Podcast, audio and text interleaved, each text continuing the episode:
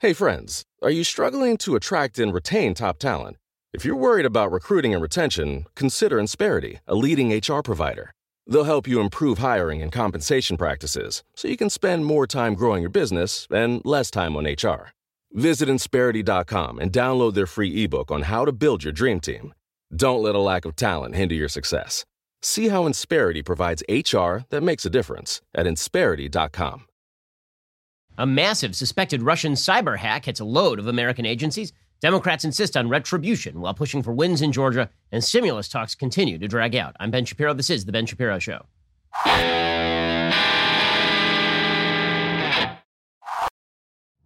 Today's show is sponsored by ExpressVPN. Thousands of my listeners have already secured their internet. Join them at expressvpn.com slash Ben. We'll get to all the news in just one moment. First, let me remind you you're spending too much money on your cell phone bill. You are, because you went to one of those big providers, didn't you? And they just told you that you needed all of the things. You needed unlimited talk and unlimited text and unlimited data. Well, here's the thing you're not using unlimited data because nobody uses unlimited data. What you actually needed is unlimited talk, unlimited text, and two gigs of data for just 20 bucks a month.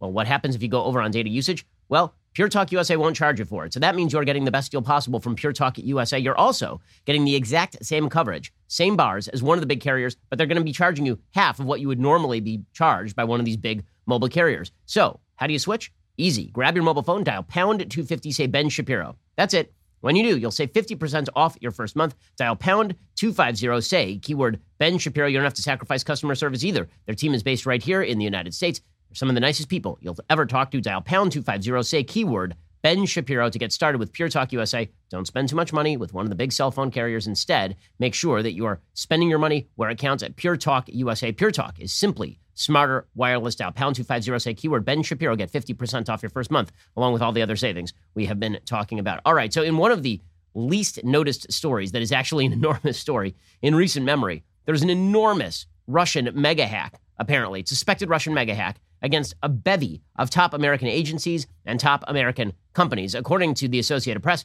U.S. government agencies and private companies rushed Monday to secure their computer networks following the disclosure of a sophisticated and long running cyber espionage intrusion suspected of being carried out by Russian hackers. The full extent of the damage is not yet clear. The potential threat was significant enough that the Department of Homeland Security's cybersecurity unit directed all federal agencies to remove compromised network management software, and thousands of companies were expected to do the same. By the way, there are certain sources saying it's not going to be sufficient to remove the software. You're actually going to have to unplug the actual hardware, get rid of it, and replace it, which is which is crazy. That, that's how infected these systems have become. According to the AP, what was striking about the operation was its potential scope, as well as the manner in which the perpetrators managed to pierce cyber defenses and gain access to email and internal files at the Treasury and Commerce Department and potentially elsewhere. The intrusion was stark evidence of the vulnerability of even supposedly secure government networks, even after well known previous attacks. It's still not clear who exactly did this, although U.S. officials are suggesting it is probably Russian hackers. The Washington Post, citing unnamed sources, says the attack was carried out by Russian government hackers who go by the nicknames APT 29 or Cozy Bear, which sounds cuter than it is, and are part of that nation's foreign intelligence service. The intrusion came to light after a prominent cybersecurity firm, FireEye, determined it had been breached and alerted that government foreign uh, alerted that foreign governments and major corporations were also compromised. So, how significant is this breach? It's significant enough that, for example, the Bush cyber czar, Richard Clarke, said this is the largest espionage attack in history, in American history. This is the largest espionage attack in history. This is as though the Russians got a pass key, a skeleton key, for about half the locks in the country. Think about it that way. Yeah, it's 18,000 companies and uh, government institutions scattered around the U.S. and the world. Uh, this is an espionage attack. As far as we know, the reason they got in was to steal information from the U.S. government. President Trump's own ex Homeland Security advisor agreed. He said the magnitude of this thing is difficult to overstate. He said it's the, the Russians have had access to a considerable number of important and sensitive networks for six to nine months. The Russian SVR will surely have used its access to further exploit and gain administrative control over the networks it considered priority targets. For those targets, the hackers will have long ago moved past their entry point, covered their tracks, and gained what experts call persistent access, meaning the ability to infiltrate and control networks in a way that is hard to detect or remove. While the Russians didn't have time to gain complete control over every network they hacked, they most certainly did gain it over hundreds of them. It'll take years to know for certain which networks the Russians control and which ones they just occupy. So, how did they gain access? According to the Cybersecurity and Infrastructure Security Agency, known as CISA, they said in an unusual directive, the widely used network software SolarWinds had been compromised and should be removed from any system using it. The problem is that once the system has used it, the Russians are already inside the system in all probability.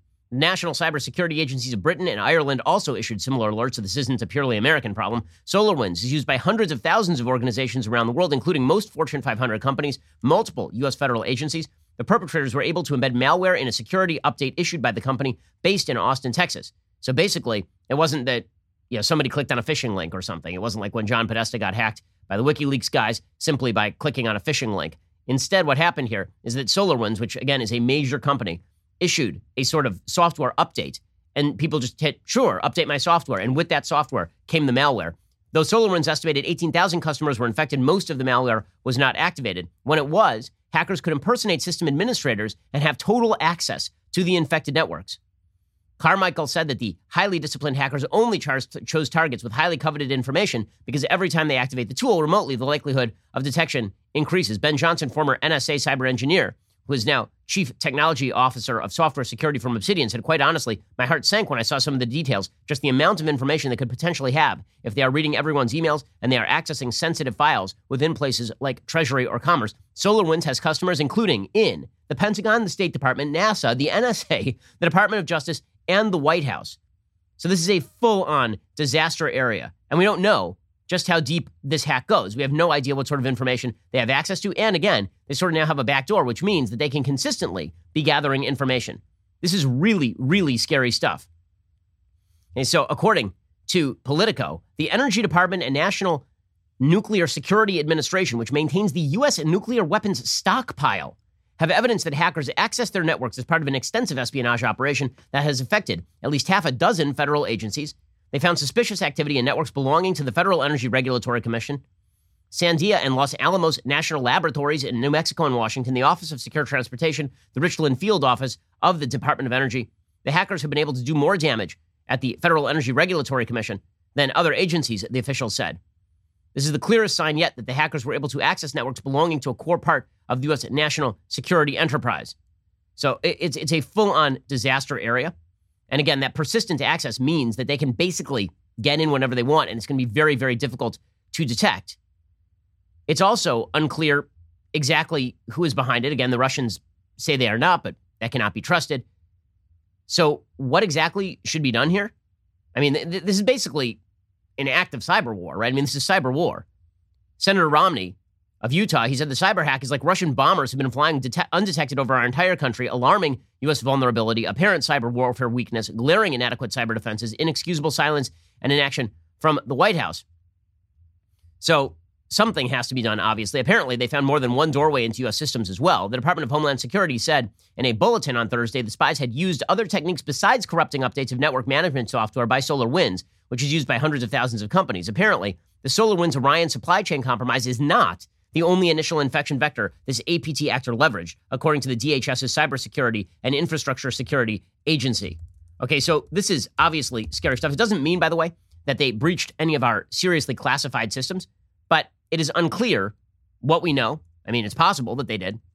And even if they didn't, the real, possi- the real possibility is that there's a lot of information that is not exactly classified that can be leveraged against people, right? Especially because the Russians love to sow confusion in the U.S. body politic if they have this much access to all of our corporate information, if they have this, this much access to insider government information, how much chaos can they sow over the coming years? This is really scary stuff. And the Trump administration, which is still in office, needs to take harsh action against the Russians.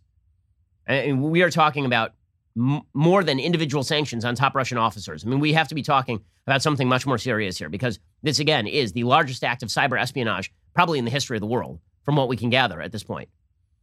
That does not mean that we are moving toward open warfare with the Russians or anything like that. But if we don't take harsh action right now and cut this off at the knees, it's only going to get worse. And again, apparently, a lot of these agencies, they're being told that the software is so compromised, they have to pretty much do what Hillary Clinton did to her hard drive. Like take this stuff out of the wall, take it out to a field somewhere, and take a baseball bat to it like to print her an office space. I mean, that, that's how bad this is. We'll get to more of this in just one second. First, let us talk about the fact that now is a bad time to go to the post office. In fact, a lot of times are bad to go to the post office, but right now you don't want to be in crowded areas. And beyond that, Why would you want to schlep all of your stuff over to the post office when you can do everything safely and easily from your office or from your home? Here is where stamps.com comes in. This holiday season, more people will be mailing stuff than ever. That means the post office is going to be busy. You don't have time for that. Stamps.com brings the post office in now. UPS shipping directly to your computer. Mail and ship anything from the convenience of your home or office. With Stamps.com, anything you can do at the post office, you can do with just a few clicks. Plus, Stamps.com saves you money with deep discounts you can't even get at the post office. Here at Daily Wire, we've been using Stamps.com since 2017. No more wasting our time. Stamps.com brings the services of the U.S. Postal Service and UPS directly to your computer. Stamps.com, it's a must have for any business. Doesn't matter if you're a small office sending out invoices or an online seller fulfilling orders during this record setting holiday season, or even a giant warehouse, you can be using stamps.com to handle sending all of those packages. Simply use your computer to print out official U.S. postage 24 7 for any letter, any package, any class of mail, and you get 5 cents off every first class stamp, up to 40% off priority mail, up to 62% off UPS shipping rates. So, I mean, this is an amazing service. And right now, with my promo code Shapiro, you get a special offer that includes a four week trial plus free postage, and the digital scale. No long term commitments or contracts. Just go to stamps.com, click on the microphone at the top of the homepage, type in Shapiro. That is stamps.com. Enter Shapiro in order to get that special deal again four week trial plus free postage and a digital scale. Stamps.com. Never go to the post office again. Okay, so obviously, this particular hack is incredibly scary. It demonstrates that we have been really remiss in a lot of our cybersecurity, and we have not been taking seriously the threat from foreign countries, including Russia, but also including China. And the fact is that we have talked very little in the United States about what ought to be done to fight back against the Chinese efforts to develop 5G. And when we talk about using government resources in order to boost particular industries, it seems like the industry that needs to be boosted the most actually is the inter- is the industry that people in America think needs to be boosted the least, namely the industry, the, the, the internet industry. The Chinese are threatening the security of the web around the world by installation of 5G that allows them backdoors to other information, and lots of countries are taking that up. If the United States does not outdevelop the Chinese in that space, then pretty soon a lot of governments, a lot of companies are going to be in hock to the Chinese. That could be a full scale disaster area. That is not something that anybody wants at this point. Ron Wyden, Oregon Democrat, he says if reports are true and state sponsored hackers successfully snuck malware riddled software into scores of federal government systems, our country has suffered a massive national security failure that could have ramifications for years to come. So, what exactly could the U.S. do? Well, theoretically, we could expel diplomats, we could impose sanctions, we could file criminal charges for cyber espionage. Washington, D.C. and the EU have done that against Russia in the past, but that has not stopped the Russians. So, something radical has to change, and it has to change in short order because this stuff is extremely, extremely dangerous. Okay, meanwhile, the, the wave of COVID that is hitting the country continues to be extraordinarily grave. The California update is really ugly right now. So California has been locked down tight. Okay, the, the idea from the left and from the press and from so many of our government officials is that lockdowns always work, that the best thing you can do is lockdown. Here's the problem California really never stopped the lockdown. And people, after a certain point, they stop obeying the lockdowns. And as it turns out, if you shut down outdoor activities that are safe and you force people back into their homes, they're more likely to infect members of their household. As we know from the contact tracing in New York, the vast majority of people who are obtaining COVID 19 are doing so inside their own household. So here's the story from Southern California today, according to KABC in Southern California, one of our affiliates. The ICU capacity in the 11 county Southern California region has now dropped to 0% amid a dramatic surge in coronavirus cases, officials said on Thursday. California hospitals are required to report the total number of all available staffed ICU beds each day. Regional ICU capacity is calculated by subtracting neonatal and pediatric intensive care beds from the number of adult beds. News of the diminished ICU capacity came as the state announced the deaths of 379 Californians, marking the highest number of fatalities in one day since the pandemic began, surpassing the previous record set the previous day. We are talking now in the United States about more than 3,400 deaths a day. If California were a country right now, California itself would rank number three in the world in the number of COVID diagnoses. The LA County COVID death toll has been rising. In LA County, about two people are dying every hour on average from the virus, something the county's public health officer called an explosive and very deadly surge.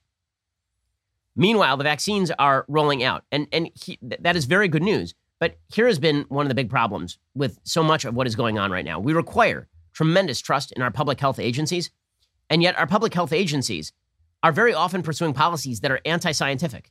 I'm talking about the fact that public health agencies in Southern California shut down outdoor dining without any evidence that outdoor dining was a chief vector of transmission.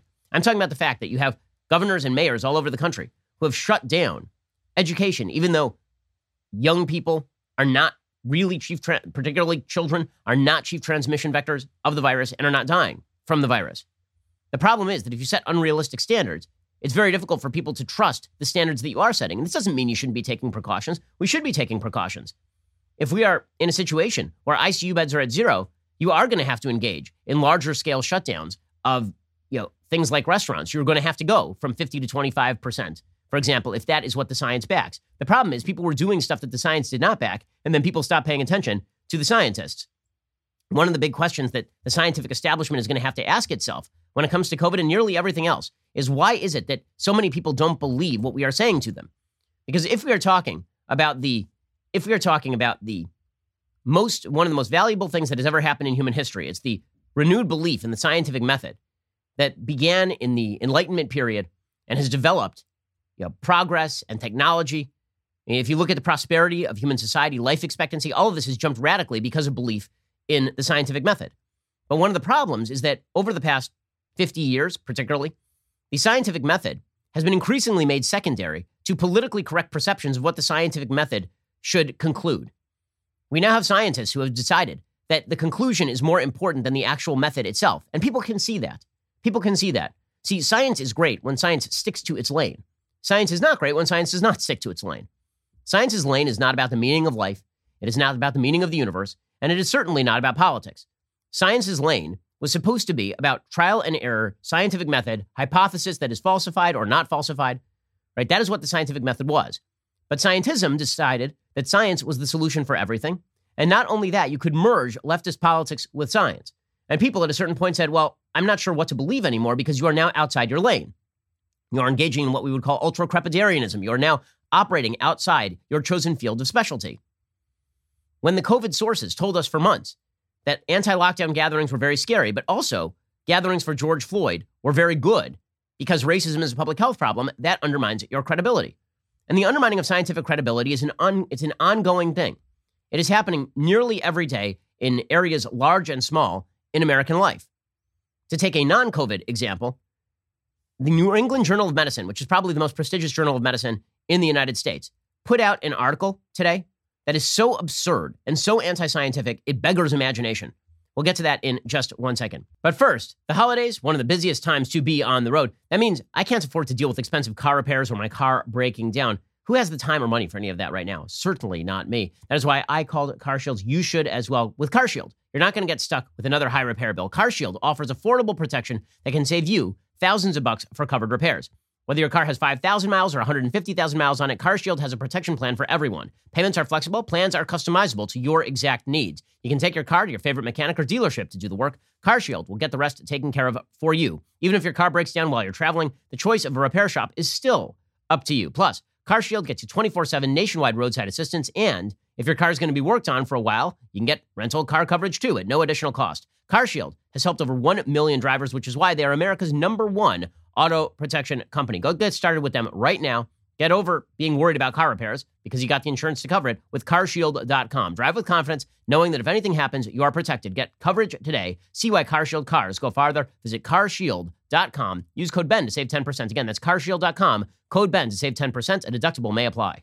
Okay, so when I say that the scientific establishment has really undermined its own credibility, and this is particularly frightening at a time when science has been at its most necessary. I mean, the fact is that science is now going to, in historic measure, solve the COVID crisis through the creation of a vaccine in record time. It's an incredible thing. It really is. And yet the scientific community continues to lose credibility among the public at large because they continue at the same time they are pushing actual science to push nonsense. Here's an example. So the New England Journal of Medicine put out an article today. Again, this is a prestigious medical journal. It is titled Failed Assignments Rethinking Sex Designations on Birth Certificates. It is by Vadim Shteyler, MD, Jessica Clarke, JD, which is just a lawyer, and Eli Adashi, MD. Sex designations on birth certificates offer no clinical utility, and they can be harmful for intersex and transgender people. Moving such, such designations below the line of demarcation wouldn't compromise the birth certificate's public health function, but could avoid harm. So we are now supposed to change. We're supposed to change birth certificates for babies because the lie is that sex is assigned at birth. First of all, the notion that sex designations don't offer clinical utility on birth certificates is insane. Obviously, they do. Doctors immediately start taking care of girl babies and boy babies a little bit differently because they have different systems. They are not the same. They have different growth charts, to take one example.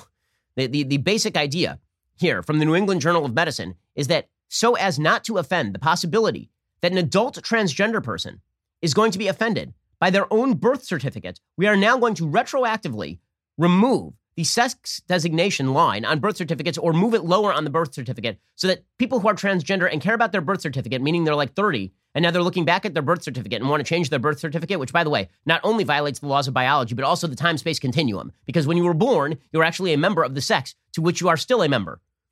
Okay, but now the New England Journal, Journal of Medicine is greenlighting this kind of crap.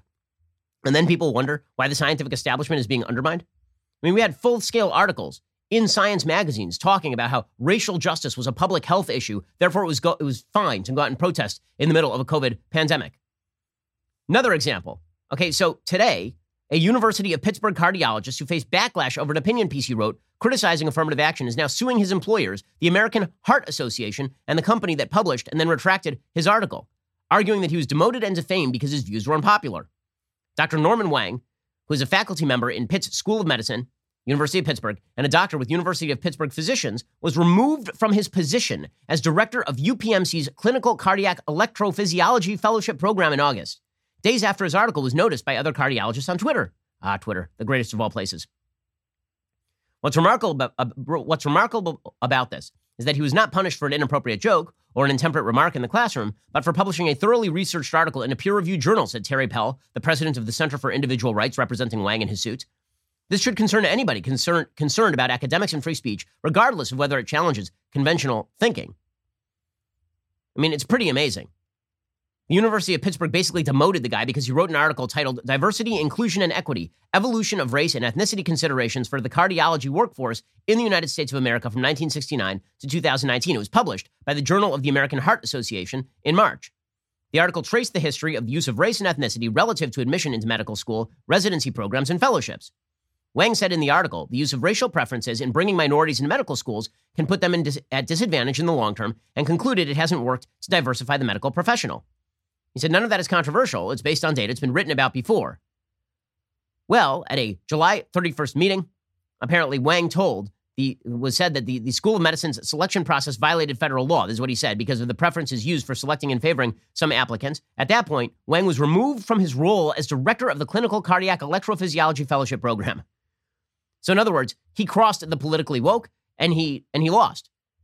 Because this is the way that science is supposed to work right now. And this does have ramifications for things up to and including COVID policy. Once you start making politically correct decisions and you infuse science with those politically correct decisions, it has actual impact. So here is a perfect example. Okay, so right now we are deciding who the vaccine goes to, right? Who the COVID vaccine goes to first. And this is a pretty contentious issue. You've heard members of the Biden team suggest that when we talk about health issues, we should certainly be talking first and foremost about racial inequity and racial inequality, which they equate, right? inequity means unfairness. Inequality is not unfair, it's just inequality. And they say the two are exactly the same. So, in other words, if more black people than white people on average are dying of COVID, this demonstrates the racial animus of the United States, which of course is silliness. You actually have to rule out the confounds. You have to point out that people of color and white people are not dying at the same rates of COVID literally anywhere in the West. Okay, but we ignore all of that in order to reach this conclusion. Okay, so when it comes to walking out the, the COVID vaccine, there are a few ways we could tranche this thing out. There's only one way that makes sense. Truly, there's only one way. The way that makes sense is to tranche this thing out by health condition, right? I mean, it's a health condition is COVID. If you have one dose of COVID vaccine and you only and you have two patients, one of whom is a young nurse of color and the other of whom is an 85-year-old white person living in a nursing home, it's pretty obvious to whom to whom this COVID vaccine should go. But here's the thing, to the woke and to the quote unquote scientific community that is affected by the woke, it is not at all obvious, which is why you saw a member of Biden's team openly saying that when it comes to treatments for COVID, we should be looking at the treatments for COVID through a racial lens, which is wild stuff and does have real ramifications for society. We'll talk about those ramifications in just one second because this actually is now a matter of practicality as we roll out a limited number of vaccines to a very large population. There is not enough vaccine to go around at the moment. We'll get to this in just one second. First, This holiday season, it sure knows how to lighten your wallet. For many families, December is one of the most expensive months of the year, not to mention the busiest. If you need life insurance, but you don't want to deal with the hassle or the expense, try Policy Genius. Policy Genius combines a cutting edge insurance marketplace with help from licensed experts to save you time and money. Right now, you could save 50% or more by using Policy Genius to compare life insurance. When you're shopping for a policy that could last for more than a decade, the savings really do start to add up. Here's how it works. First, head on over to policygenius.com.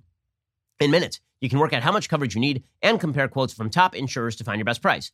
Policy Genius will compare policies starting at as little as $1 a day. You might even be eligible to skip that in person medical exam. Once you apply, the Policy Genius team will handle all the paperwork and the red tape. The best part? They work for you, not the insurance company. So, if you hit any speed bumps during the application process, they'll take care of everything. That kind of service has earned Policy Genius a five star rating across over 1,600 reviews on Trustpilot and Google. Here's the deal you're a responsible person. God forbid something should happen to you. You need the life insurance to take care of your family. It's that simple. Be responsible. Go to Policy Genius right now and get started. You could save 50% or more by comparing quotes. Start the new year with one less thing to worry about. Policy Genius. When it comes to insurance, it's nice and quite important to get it right. Okay, so as I say, when it comes to wokeness in science, it has predictable effects. One, a lot of people are going to say, I don't believe you because it seems like your political priorities are now taking precedence over your scientific priorities.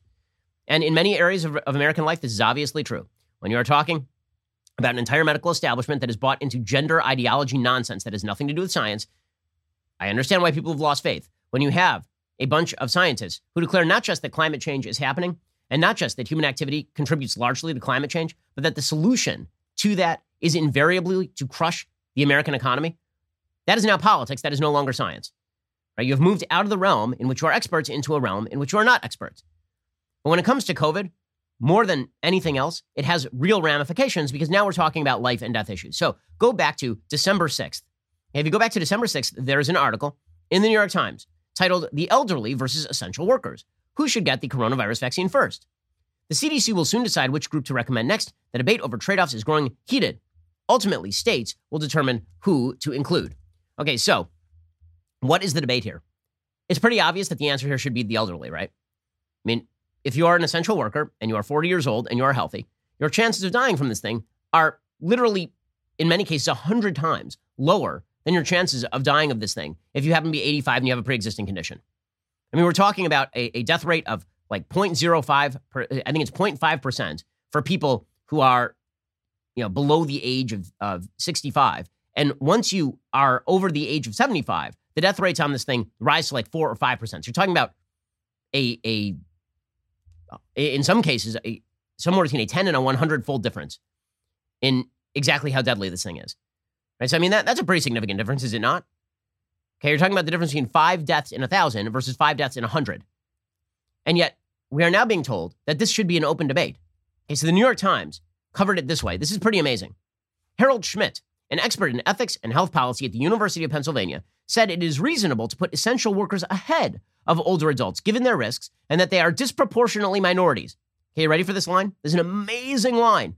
Remember, he's an expert in ethics and health policy. Nothing says ethics quite like you should die based on the color of your skin. Here's what Dr. Schmidt says Older populations are whiter. Society is structured in a way that enables them to live longer. Instead of giving additional health benefits to those who have already had more of them, we can start to level the playing field a bit. Okay, I'm gonna need to examine that a little more slowly. What he is actually saying is that elderly people, people who are 85 and in nursing homes, are disproportionately white. So even though they are also at radically disproportionate risk of dying of COVID 19, we should allow them to die so that a person of color who's an essential worker and has a tenfold or a hundredfold lower risk of death, right? A 20 year old who is working in an essential industry should get that vaccine because they're black, while an 85 year old woman who happens to be white should die in a nursing home because after all, society is structured so that there are more 85 year old white people in nursing homes than 85 year old black people in nursing homes, proportionally speaking. You know how insane that is? You know how wild that is? To protect older people more at risk, Dr. Schmidt called on the CDC committee to also integrate the agency's own social vulnerability index. The index includes 15 measures derived from the census, such as overcrowded housing, lack of vehicle access, and poverty, to determine how urgently a community needs health support, with the goal of reducing inequities. Not the goal of reducing overall death, mind you, the goal of reducing inequities. Now, the first rule when it comes to medicine is do no harm. You are obviously doing harm if you are tranching out the vaccine to people who are less vulnerable rather than to people who are more vulnerable because you are basically saying more white people should die because white people are historically advantaged in the United States. I mean, this is this is wild stuff. Eh, to, to suggest that we are we are to rate as more important factors racial constituency or socioeconomic status rather than your risk factor of dying of COVID is a demonstration that science takes a backseat to politics. It just does. There's a good article about this by a doctor named Buzz Hollander over at Real Clear Science today, talking about the the attempts to tranche this thing out. Right now, the the strategy is to roll this thing out to people in nursing homes, but also to roll it out to people who are essential workers in medicine. But as he says, here's the problem. If you're talking about essential workers in medicine, they are not among the people most likely to die. If you have to decide between giving it to my wife, who is a 33 year old family medicine doctor, and giving it to an 85 year old woman in a nursing home, you should absolutely give it to the 85 year old woman in the nursing home. No question. Okay, this is what Dr. Hollander says. He says, Here's my greatest beef with the current plan as endorsed by the CDC. We might only have 19 million doses in our first round. I will not quibble with allocating 2 million to care for home to home to care home residents as they have been responsible for roughly 40% of deaths in the United States. I also won't argue with administering to roughly another 2 million staff for those homes because we can't be sure that nursing home residents will mount an effective immune response to the vaccines. So you have to protect the people around the members of the nursing home. However, giving the next 15 million doses to healthcare workers does not compute by any calculus valuing lives saved. I know the arguments, they put themselves at risk. They are needed, healthy, for hospitals to function smoothly. They tend to roll up their sleeves and more, more willingly than average Americans. The, the problem is they don't die very often. Right? This is the, the math doesn't work out. Approximately 0.5% of US deaths from COVID have been healthcare workers. Approximately 80% of US deaths from COVID 19 have been from those over the age of 65. 80% versus 0.5%. How is this even a question? There, there are a bunch of doctors who've been writing this recently. He says, This is just simple ethics. Is it really right for me as a 51 year old, healthy, immensely privileged white guy to be given a vaccine in two weeks while my 87 year old father living in our multi generational household might wait another two to three months? We know first do no harm, but what about first do not steal? Here's the pragmatics. If we agree my father is on the order of 160 times more likely to die of COVID 19 than me, does it make sense to give me the vaccine first? But the answer for a lot of folks is yes, because wokeness takes precedence. Hey, here are some other things that we are not doing that we should be doing. Because we have decided that we are not going to tell people that once you have actually had this thing, you are basically immune, which most science suggests you are, the chances of reinfection are exorbitantly low. And then what, one of the things that we are not doing that we absolutely should be doing is we should be antibody testing people before we give them the vaccine, correct? I mean, this is a pretty easy answer. You should be antibody testing people. Make sure they're not already immune before you give them a dose of the vaccine. Remember, this is a limited number of, of vaccine doses. Why would you dose somebody with a vaccine who's already immune to the to the virus. Like the, the fact that that everybody seems to not want to talk about antibody tests is kind of insane. As Dr. Hollander says, best estimates would hold that the 16 million identified cases of COVID 19 in the US probably amount to more like 60 million or even 100 million actual cases. Let's say there are 80 million total cases. Of the 64 million without a history of PCR positive test, if we estimate a rapid antibody test to spike proteins correctly identifies 80% of these, we have 51 million more Americans with probable immunity. So you can exclude 20% of people from the first waves of vaccination with very low life saving cost. Also, why aren't we tranching the vaccines to places where people are most likely to die? Right? We, we, should be we should be sending more vaccine right now, for example, to LA County than to San Francisco because San Francisco is not getting hit as hard. Also, we should be rolling this stuff out as fast as humanly possible. So, according to this doctor, he says trying to keep the vaccines in storage for three to four weeks to maintain perfect allocation for a booster shot adds to the challenge. It cuts in half the number of vaccine doses available right now. The U.S. government recommends this practice, perhaps to avoid any appearance of legitimizing a one dose regimen, but we should be on appearances at this point. Former FDA head Scott Gottlieb is not a fan of holding back doses. He says, I don't think we should be holding on to supply right now, anticipating something goes wrong that's going to cause a lot of other challenges. We should be taking some risk. What he means is, right now, for every dose that we are putting out there, there's another dose that we are holding back for a month, basically, so that we can give it to you in a month. But we know that more doses are going to come online in a month. So why not tranche the early immunity out as fast as humanly possible? Right? Let's let's trust that people are going to actually produce where they are supposed to re- produce.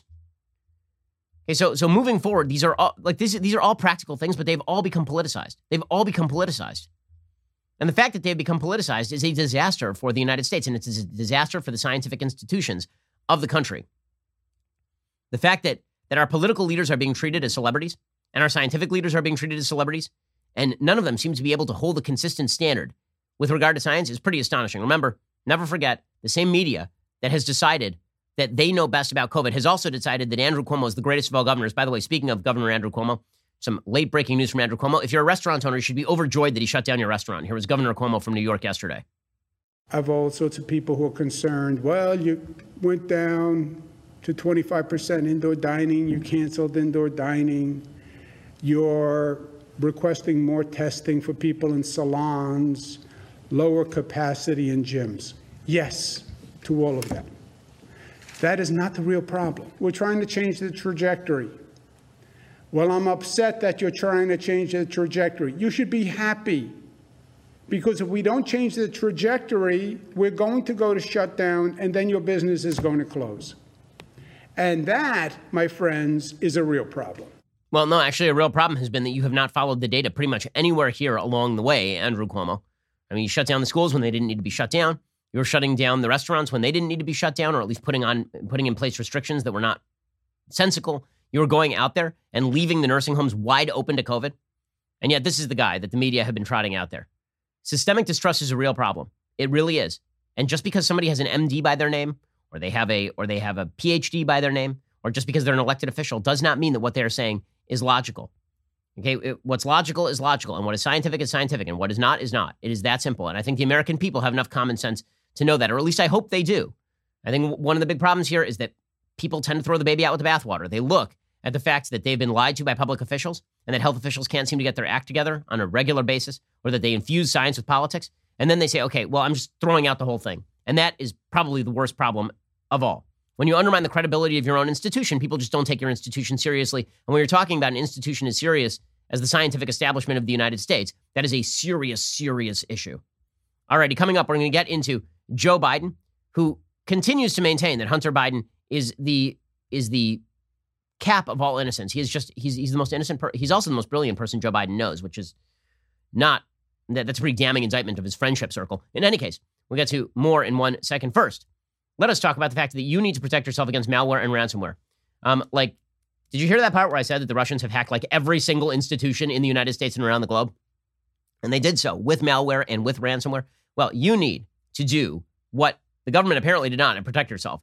PCmatic. It's a next generation antivirus designed to stop threats like ransomware. Independent testing from AV-Test just named PCmatic a top performer in the cybersecurity industry, giving it the Best Performance Award for 2019. Only PCmatic has American research, development, and support. PCmatic's competition is foreign made, often in countries where malware originates. PCmatic will block annoying and malicious ads for hassle free web browsing and makes your computer faster and more reliable even after years of use. PCmatic protects Windows computers, including XP, Vista, Windows 7, 8, and 10, Windows servers, Macs, MacBooks, and Android phones and tablets. PCmatic is just 50 bucks for five devices for one year, full 30-day money-back guarantee. If you act right now, PCmatic has offered my listeners a free month of security protection with the purchase of an annual license. So right now, head on over to PCmatic.com to access this magical offer again. Get world-class security that keeps your computer running great. Go to PCmatic.com slash Ben. All right, we're going to get to more of the news in just one moment. First, on Monday, December 21st, which is coming up real fast right here. I mean, we are talking about this Monday. The historical docu-series Apollo 11, What We Saw, will be available exclusively at dailywire.com. Originally released as an audio podcast for Apple and Spotify, What We Saw will be available to watch as well as listen to on the Daily Wire Apple TV or Roku app or at dailywire.com. The docu-series takes a detailed look at the Apollo 11 mission to land a man on the moon, perhaps one of the greatest achievements in the history of mankind. It was the culmination of the Cold War and our Cold War rivalry. It's a dramatically inspiring story. You're going to love it. It really is. It's an awesome, awesome piece of work. It is beautiful to watch. Go check it out right now. Apollo 11, What We Saw. Great to watch with loved ones. Make you patriotic over the holiday break right now. Get it for 20% off with code WATCH when you become an insider or above member over at dailywire.com slash subscribe. And make sure to download our Apple TV or Roku app to get all of our content on your big screen, including our podcasts and special live streams. That is dailywire.com slash subscribe to get 20% off your membership with code WATCH and access to all of our new and existing content. Also, by the way, make sure to tune into Daily Wire's Backstage. That is happening this Monday, the 21st, 8 p.m. Eastern, 5 p.m. Pacific, for a special December Christmas episode. We will all be together again, socially distanced, of course, but we'll be sharing the Christmas spirit with you. I know some weird things are going to happen during that show. Maybe you will enjoy them more than I did, but I, I think we'll enjoy them together. How about that? Head on over to dailywire.com and use promo code WATCH for 20% off your subscription today. You are listening to the largest, fastest growing conservative podcast and radio show in the nation.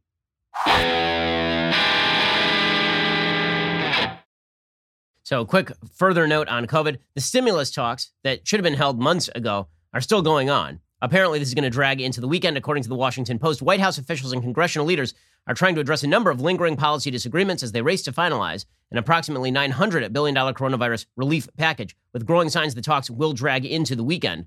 Negotiators were hoping to resolve all of their differences and pass matching bills in the House and Senate by Friday night. That appeared to slip away late on Thursday. Lawmakers first have to pass a stopgap spending bill by uh, spending bill by Friday night to avoid a government shutdown on Saturday. Then they will continue to negotiate through the weekend. It turns out that uh, the best negotiator in the building once again is Senator Mitch McConnell, who has basically traded no state and local aid uh, in favor of no liability. He says we'll hold all that stuff out for a future bill. So all the talk about how he was being forced into concessions by the Democrats turns out not really so true. This has, of course, ticked off the members of the Progressive Caucus and Democrats in the Senate are like, guys, we still have to make a deal here. Mark Warner chided Bernie Sanders and Ilhan Omar. Because I'm not sure why we're going to them for advice on how to cut a COVID deal. They've never cut a deal in their entire lives. These are folks who've never negotiated any deal that I think has ever been successful. I mean, we're dealing with a Senate that is still unfortunately controlled by the Republicans. We still have Donald Trump uh, as president, uh, controlling two thirds, in a sense, of the federal government, the executive and the Senate. And the alternative would have been to have people get kicked off of unemployment, get kicked out of their apartments, not get the kind of food assistance that's needed. Okay, so he happens to be right, but the fact is that the radicals in the Democratic Party base will continue to push for more and more and more and more. By the way, some of the things the Democrats wanted here was basically unlimited authority for the federal government to lend to anybody as long as they declare an emergency. It's pretty incredible stuff. Okay, meanwhile, Joe Biden continues to uh, run around suggesting that his son Hunter is being victimized in some way.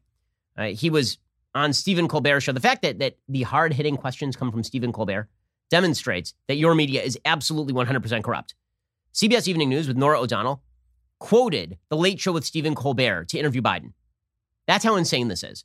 Right? Norah O'Donnell didn't actually do an interview with Joe Biden and ask him serious questions about Hunter. No, Joe Biden very serious guy, right? Super. We, have you know, now we're beyond the age of entertainment politics. I mean, you remember those bad old days of Trump with the entertainment politics? No, he, we, we never had an entertainment president before, except for Barack Obama, who did interviews with Glozell and Pimp with a Limp.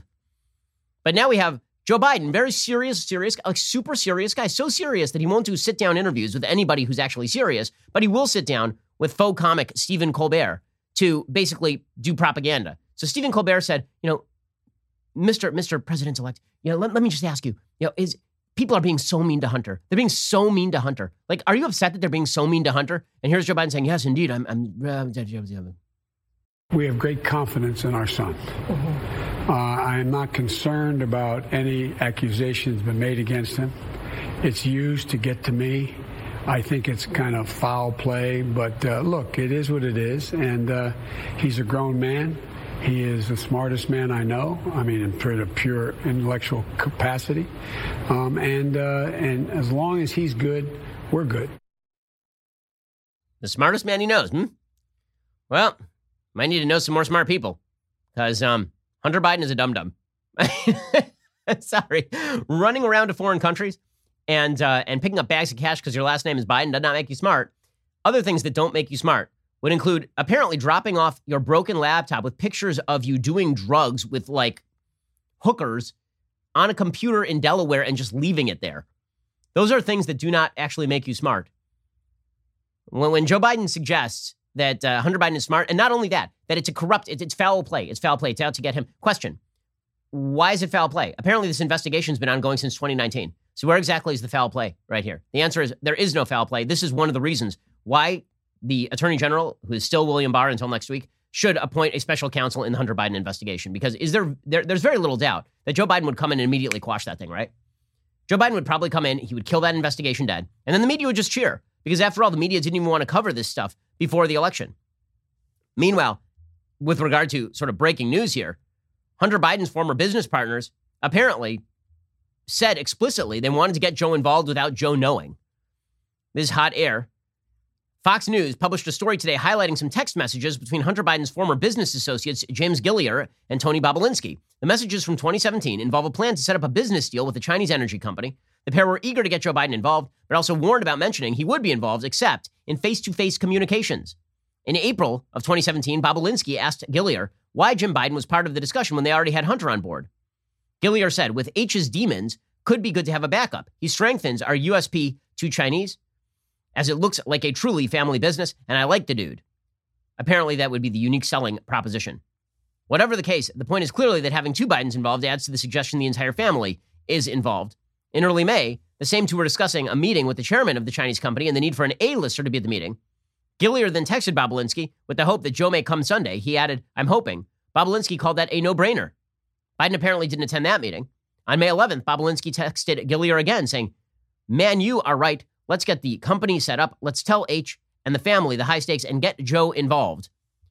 Okay, but, but don't worry. Everything is pure as the driven snow. Everything is absolutely wonderful. And Hunter is the smartest person everybody knows, except for how his business partners are like, God, I, we, we can't go to the Chinese with this tool bag. We got to have something better than this. How about like Jim? Let's get Jim.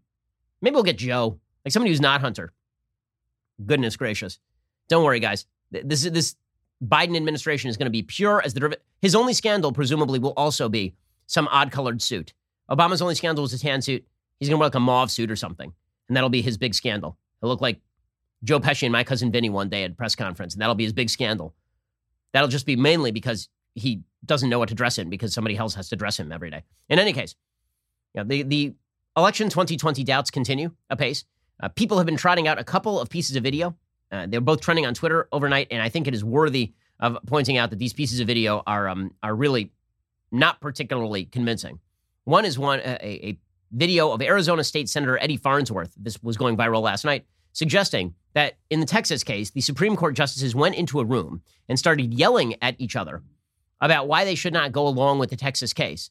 Uh, here is this clip. This clip had millions of views over over the last 24 hours. Uh, there's only one pretty large problem with it. Here was this Arizona state senator. When the Texas case was brought up, he said he heard screaming through the walls as Justice Roberts and the other liberal justices were insisting that this case not be taken up. Um, and the reason, the, the, words that were heard through the wall um, when Justice Thomas and Justice Alito were citing uh, Bush versus Gore from John Roberts were I don't give a about that case. I don't want to hear about it. At that time, we didn't have riots. Okay, um, I have a question. The Supreme Court justice, they're not meeting in person. So obviously that that is not true. Other things that are not true. Apparently, Lin Wood is now tweeting out that John Roberts called Trump an MFer. Lin Wood tweeted out in discussing Trump in phone conversation on 819, Justice John, so August 19th, Justice John Roberts stated he would make sure the MFR would never be reelected. Roberts engaged in phone conversation with Justice Stephen Breyer discussing how to work to get Trump voted out. Like, I don't know where Lin Wood is getting any of this crap. There's no evidence that this is the case at all. Bottom line is that if all this does is just undermine people's willingness to vote in the Georgia Senate races, it is a huge error. It's a huge error. Okay, this is not just me saying this. This is Mike Pence, who, by the way, good for Mike Pence, who was uh, vaccinated this morning you do want the top levels of government, presumably vaccinated. And uh, how old is Mike Pence? He's about 60, probably. Mike Pence says um, he, he, was vaccinated this morning. There was tape of him doing it. Um, but on the Georgia stuff, he said, if you don't vote, they win. Now, I know we've all got doubts about the last election.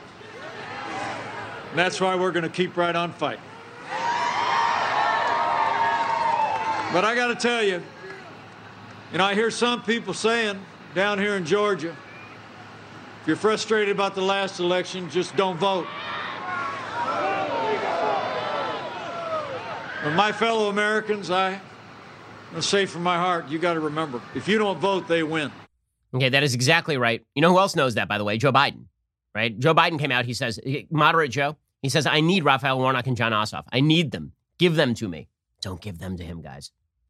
My administration is preparing to beat COVID 19 and get economic relief to the American people. On day one as your president, I'm prepared to sign a COVID relief package that fully funds the public health response needed, led by Georgia's own CDC. It will ensure free testing and vaccination for every American and will get small businesses the assistance they need right now. Let me be clear. I need Raphael Warnock and Jon Ossoff in the United States Senate to get this done. No, you, you, you really don't. Like a lot of those things are going to happen anyway. And also, there is no one who is too radical for Joe Biden to endorse, apparently. Uh, also, kudos to the guy who's playing the soft synthesizer music in the background. Uh, that, that, that really is, it's like from a yoga retreat in the background. Because if, if Biden wasn't putting him putting you to sleep right there on his own, they had to have synthesizer guy in the background playing the soft music as the waterfalls tinkle in the background. Okay. Meanwhile, the the same Democratic Party that suggests that it's time for unity, the media that suggests the election is over, it's time for unity, let's all get together and have happy times together. Meanwhile, the Democrats just keep saying awful things about Republicans because this is the way that it works, guys. Don't you understand? It's time for unity, by which they mean surrender. It's time for and they don't just mean surrender in the election 2020, right? The, the Electoral College has already voted. They mean surrender forever, right? Surrender your priorities. Just let the Democrats have their way with the country. That is what they mean. And so Barack Obama, Captain Unity, right? He's, he's doing his book tour. He's, he's such a unifying figure. Remember, according to the media, this guy was the most unifying figure in modern American politics. He really just brought people together. That's all Barack Obama did. He was unbelievably divisive. And the rise of the intersectional coalition, the rise of intersectionality as a philosophy, it really occurred under his watch. And it was a political move by Obama that he really started to treat separate segments of the American population as voting blocks that he could appeal to and then cobble together a coalition against the quote unquote system that really did break apart. The, I, I think that, that if the country is, is irre- irrevocably broken, a lot of people on the left are going to attribute that to election 2016. Uh, no way. No way. The country got broken in 2012. That's when the country got broken. In 2008, Barack Obama ran as a traditional unifying political figure, right? No red states, no blue states, the United States. By 2012, he had basically decided that he was going to abandon pushing a message that was acceptable and palatable and interesting for a majority of Americans. He was instead going to go to each intersectional group, tell them he was going to prioritize their needs, cobble them together, and then direct them at the overarching system. And suggest that if you disagreed with him, it was because you're bigoted against those specific groups. If somebody broke American politics, it was this schmuck. Anyway, here's the schmuck saying that the GOP is the minority party, and then saying that the Senate basically shouldn't exist anymore. So that's exciting. He attacks the Senate and the Electoral College. But, th- but don't worry, unity is on its way, guys. The era of good feelings is here. The Republican Party is the minority party in this country. The only reason that it doesn't look like they're the minority party is because of structures like the U.S. Senate uh, and the Electoral College that don't render them the majority party. So, so they have certain built in advantages around power given their population distribution and how uh, our government works. But the truth of the matter is, is that 60% of the people are, are occupying what I would consider a more reality based uh, universe. Okay, by the way, isn't this hilarious stuff? He's saying that to Trevor Noah on Comedy Central. I mean, that's comedying right there. And Trevor Noah just sitting there. Like, so here is your very serious Democratic Party Joe Biden being interviewed by Stephen Colbert and Barack Obama being interviewed by Trevor Noah. Slow clap for the anti entertainment crew, the very serious political crew. How did they get Trump? I can't imagine. I can't. By the way, he happens to be wrong about this. When he says that the Democrats are the majority party, he is right on a federal level right now in terms of the House and in terms of the presidential vote. He is certainly wrong on the state level. On the state level, right now, the the state level chambers, Republicans control about 3,900 seats in state legislative houses, and the Democrats control about 3,400 seats in state legislative houses. Okay, when it comes to state senates, Republicans control 32 state senates, Democrats control 18. Okay, so no, that is not correct. Okay, it turns out we do have a series. The, the, reason he hates the Senate, of course, is because he dislikes the fact that there are institutional obstacles to cramming down his pure mob rule majoritarian ideas on everybody else. That's really what he wants to do. And then people wonder why why Republicans and conservatives feel threatened. We understand that you guys want to get rid of all the militating institutions that preserve individual rights. We get it. We understand that you just want a bare majority to force itself on the bare minority that you don't want any of those rights protected so long as the as long as the communal interests cut the other way. And, and, and it's not just Obama, obviously. It's people like this Biden inaugural official. So there's a Biden inaugural official named Stephanie Cutter, right? She was also a, uh, a member of the Team Hillary and, st- and a member of the Obama team as well. Right? So Stephanie Cutter tweeted out in the wake of the statement by Jen O'Malley Dillon, who is one of Biden's deputy chiefs of staff. She suggested that Republicans were effers. Right. So now Stephanie Cutter, who was a longtime senior advisor to Barack Obama, said, quote, this story is based on one anonymous donor. Really? And does anyone really disagree with the sentiment? This is because Axios ran a piece saying that some Biden aides were worried that O'Malley Dillon had called the GOP effers. So Stephanie Cutter said the story is based on one anonymous donor. Really? Does anyone really disagree with the sentiment? Jen just had the guts to say it. Will Republicans prove her wrong? Doubt it. Okay, well, so in other words, she's right. Right, so you have a top Obama official and a top Biden official both saying that Republicans are effers. But don't worry, guys, it's time for unity. It's time to get together. Why won't Republicans just give it up? Why won't Republicans just, you know, sit down and shut up? Meanwhile, you have MSNBC host Mehdi Hasan suggesting that Donald Trump should be overtly prosecuted for COVID deaths. Yes, the, the era of good feelings is here, guys. There will be no recriminations. It's not going to be about punishing the other side. It's not, it's not about viciousness or cruelty. It is simply about, you know, bringing back a time of unity and, and togetherness. That, that's, that's why we're now calling for the prosecution of the sitting president of the United States for the effects of a global pandemic that have killed millions of people all over the planet.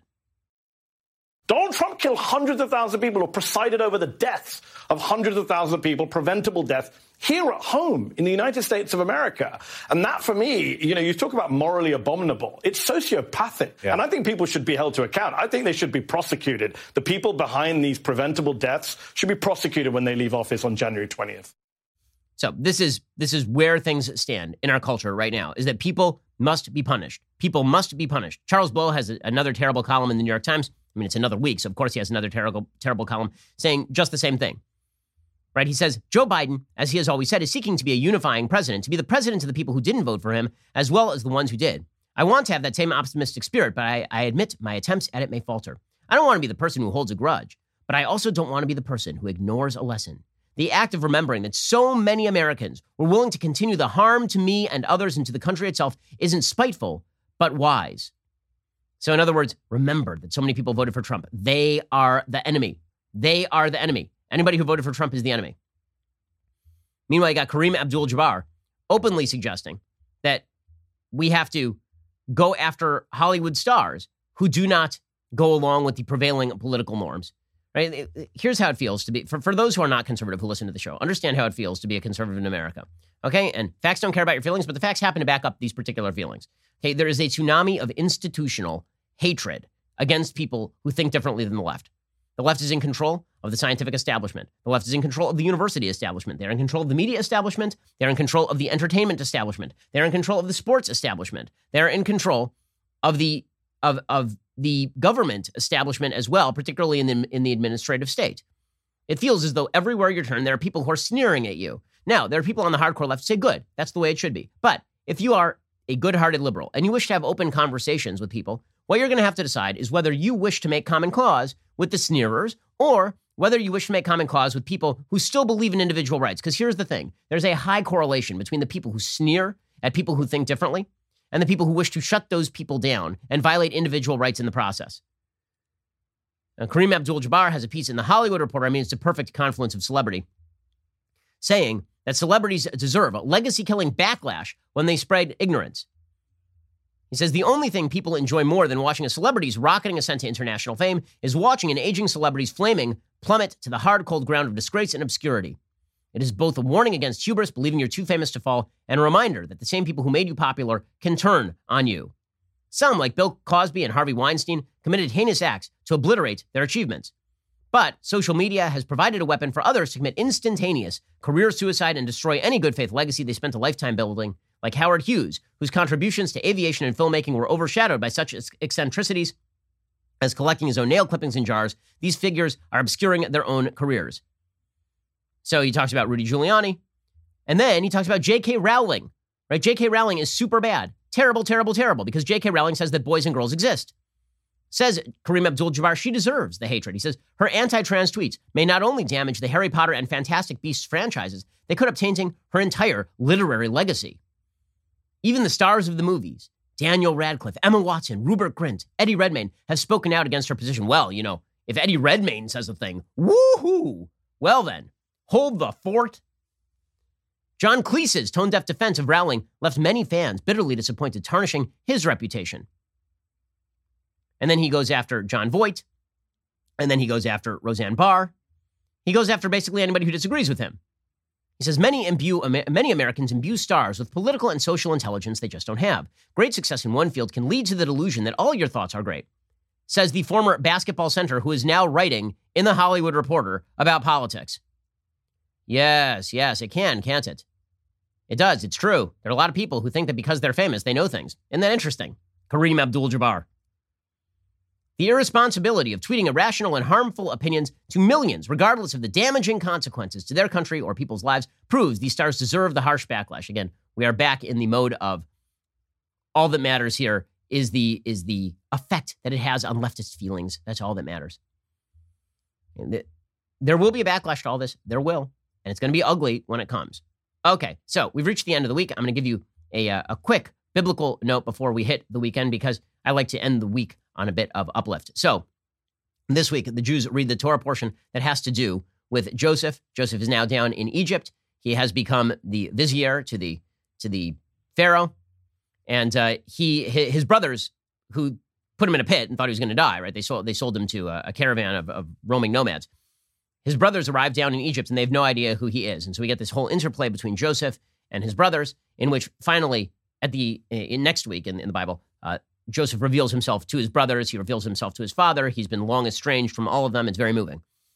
But there, there's something else in, in this week's Torah portion, in, the, in this week's uh, portion of the Bible, that I find really interesting. There's some real socioeconomic stuff uh, in this week's Torah portion. So, after Joseph becomes the chief advisor to Pharaoh, well, right before, he makes this proposition to Pharaoh. So Pharaoh has a dream. Pharaoh's dream is essentially as interpreted by Joseph that there are going to be seven fat years and then and then seven skinny years. There are going to be seven years of real productivity and then there are going to be seven years of famine. And then Joseph goes beyond the analysis of Pharaoh's dream. He says, "Let Pharaoh seek out an understanding and wise man and appoint him over the land of Egypt. Let Pharaoh do this and appoint officials over the land and prepare the land of Egypt during the seven years of plenty. Let them collect all the food of those coming good years and let them gather the grain under Pharaoh's hand, food in the cities, and keep it. Thus, the food will remain as, a reserve for the land, for the seven years of famine which will be in the land of Egypt, so the land will not be destroyed by the famine. Okay, so Pharaoh says, good idea. So what we're going to do is it's it's you know going to be a time of prosperity as prophesied, and so what we're going to do is we're going to centralize all the grain. Okay, and we're going to do this to protect the citizenry. Okay, the next thing that happens is that Pharaoh appoints Joseph over the entire land of Egypt. Pharaoh gives his ring to Joseph, he puts on him a raiment of fine linen. He puts a golden chain around his neck. He has him ride the chariot.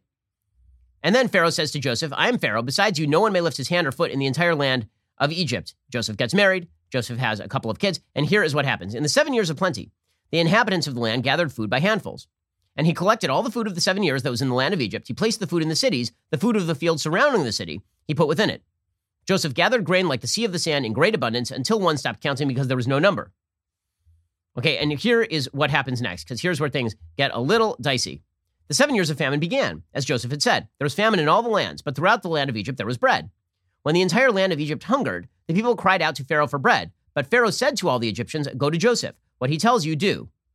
Now the famine spread out all over the face of the land. Joseph opened all the storehouses in which there was grain. He sold it to the Egyptians, and the famine intensified in the land of Egypt. All of the inhabitants of the land came to Egypt to Joseph to purpose, for the famine had been had intensified in the entire land.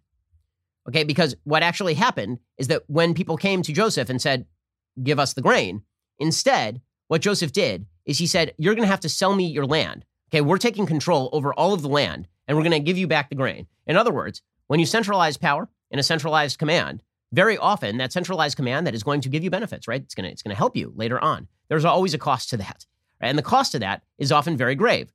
Now, the great irony of this is that after having reduced the entire Egyptian population to essentially vassalry, because the crown has now, the, the, the Pharaoh has now taken complete ownership, according to the Bible, of all of the land. After all of that happens, you now have a subject population subject to the whims of Pharaoh. They're essentially, he's essentially their feudal lord. And their next move is, well, you know, the Jews are coming in the Jews are given sort of a, a, choice spot by Joseph, right? Joseph gives his family a choice spot over in the land of Goshen. And Pharaoh says, well, a new Pharaoh arises in the next book of the Bible. And he says, they're becoming kind of powerful over there. What if we just enslave them? And the rest of the population of Egypt goes, yeah, that sounds good. Because it seems like this Joseph character, you know, the one we all sold our land to, seems like his family is doing okay. What if we just make them slaves? They're becoming too powerful. So, in other words, there are actual costs. Once you once you reduce a population to vassalry, once you remove the independent spirit, once you tell them they can't own the land, they are dependent on the government, it is much easier for them to think of not only dispensing with their own freedoms, but the freedoms of others. I don't think the Bible is being I don't think that the Bible is being complimentary of Joseph's strategy here. I think that the Bible is pointing out that Joseph, in becoming sort of the chief agent of Pharaoh seizing centralized power, is paving the way for that centralized power to be used exactly against Joseph's family. That should be a lesson to everybody who calls for a grand centralization of power such that it can be used for your own benefit. Because sooner rather than later, it probably will not be used to your benefit, it will be used to your detriment. Okay, we'll be back here next week with much, much more. Also, later today, we'll be here for two additional hours of content. While you wait, Head on over to Michael Knowles' show right now. He is also talking about the Kareem Abdul Jabbar story attacking conservatives and anti woke celebrities. In the meantime, if we don't see you, have a wonderful weekend. I'm Ben Shapiro. This is The Ben Shapiro Show. If you enjoyed this episode, don't forget to subscribe. And if you want to help spread the word, please give us a five star review and tell your friends to subscribe too. We're available on Apple Podcasts, Spotify, and wherever you listen to podcasts. Also, be sure to check out the other Daily Wire podcasts, including The Andrew Klavan Show, The Michael Knowles Show, and The Matt Walsh Show. Thanks for listening. The Ben Shapiro Show is produced by Colton Haas, executive producer Jeremy Boring. Our supervising producers are Mathis Glover and Robert Sterling. Production manager Pavel Wydowski. Our associate producers are Rebecca Doyle and Savannah Dominguez. The show is edited by Adam Sievitz. Audio is mixed by Mike Coromina. Hair and makeup is by Fabiola Cristina. Production assistant Jessica Kranz. The Ben Shapiro Show is a Daily Wire production. Copyright 2020. You know, the Matt Walsh Show, it's not just another show about, about politics. I think there are enough of those already out there. We talk about culture because culture drives politics and it drives everything else. So my main focuses are life, family, faith. Those are fundamental, and that's what this show is about. I hope you'll give it a listen.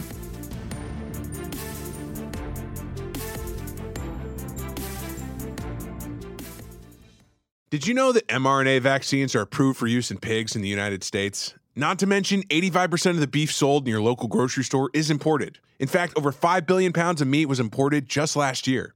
There's so much mystery surrounding our meat, which is why I'm so grateful for my Good Ranchers subscription. I know that I don't have to worry about imported meat or unknown vaccines in the food that I feed my family. Good Ranchers is saying mRNA to mRNA by offering a free 10 pound Easter ham with any subscription. Unlike the pork from the grocery store, Good Ranchers ham is guaranteed 100% free from mRNA vaccines. This is a $119 value, absolutely free with code DailyWire. Go to goodranchers.com and say mRNA to mRNA by subscribing today. You have a right to know exactly what's in your food, and Good Ranchers is dedicated to protecting that right and providing your family with the best meat in America, free from any unknown and potentially harmful additives. Go to goodranchers.com and subscribe to any of their boxes and use code DailyWire at checkout. Every subscription will come with a free Heritage Ham, $25 off, and Good Ranchers lifetime quality commitment. That's goodranchers.com, code DailyWire.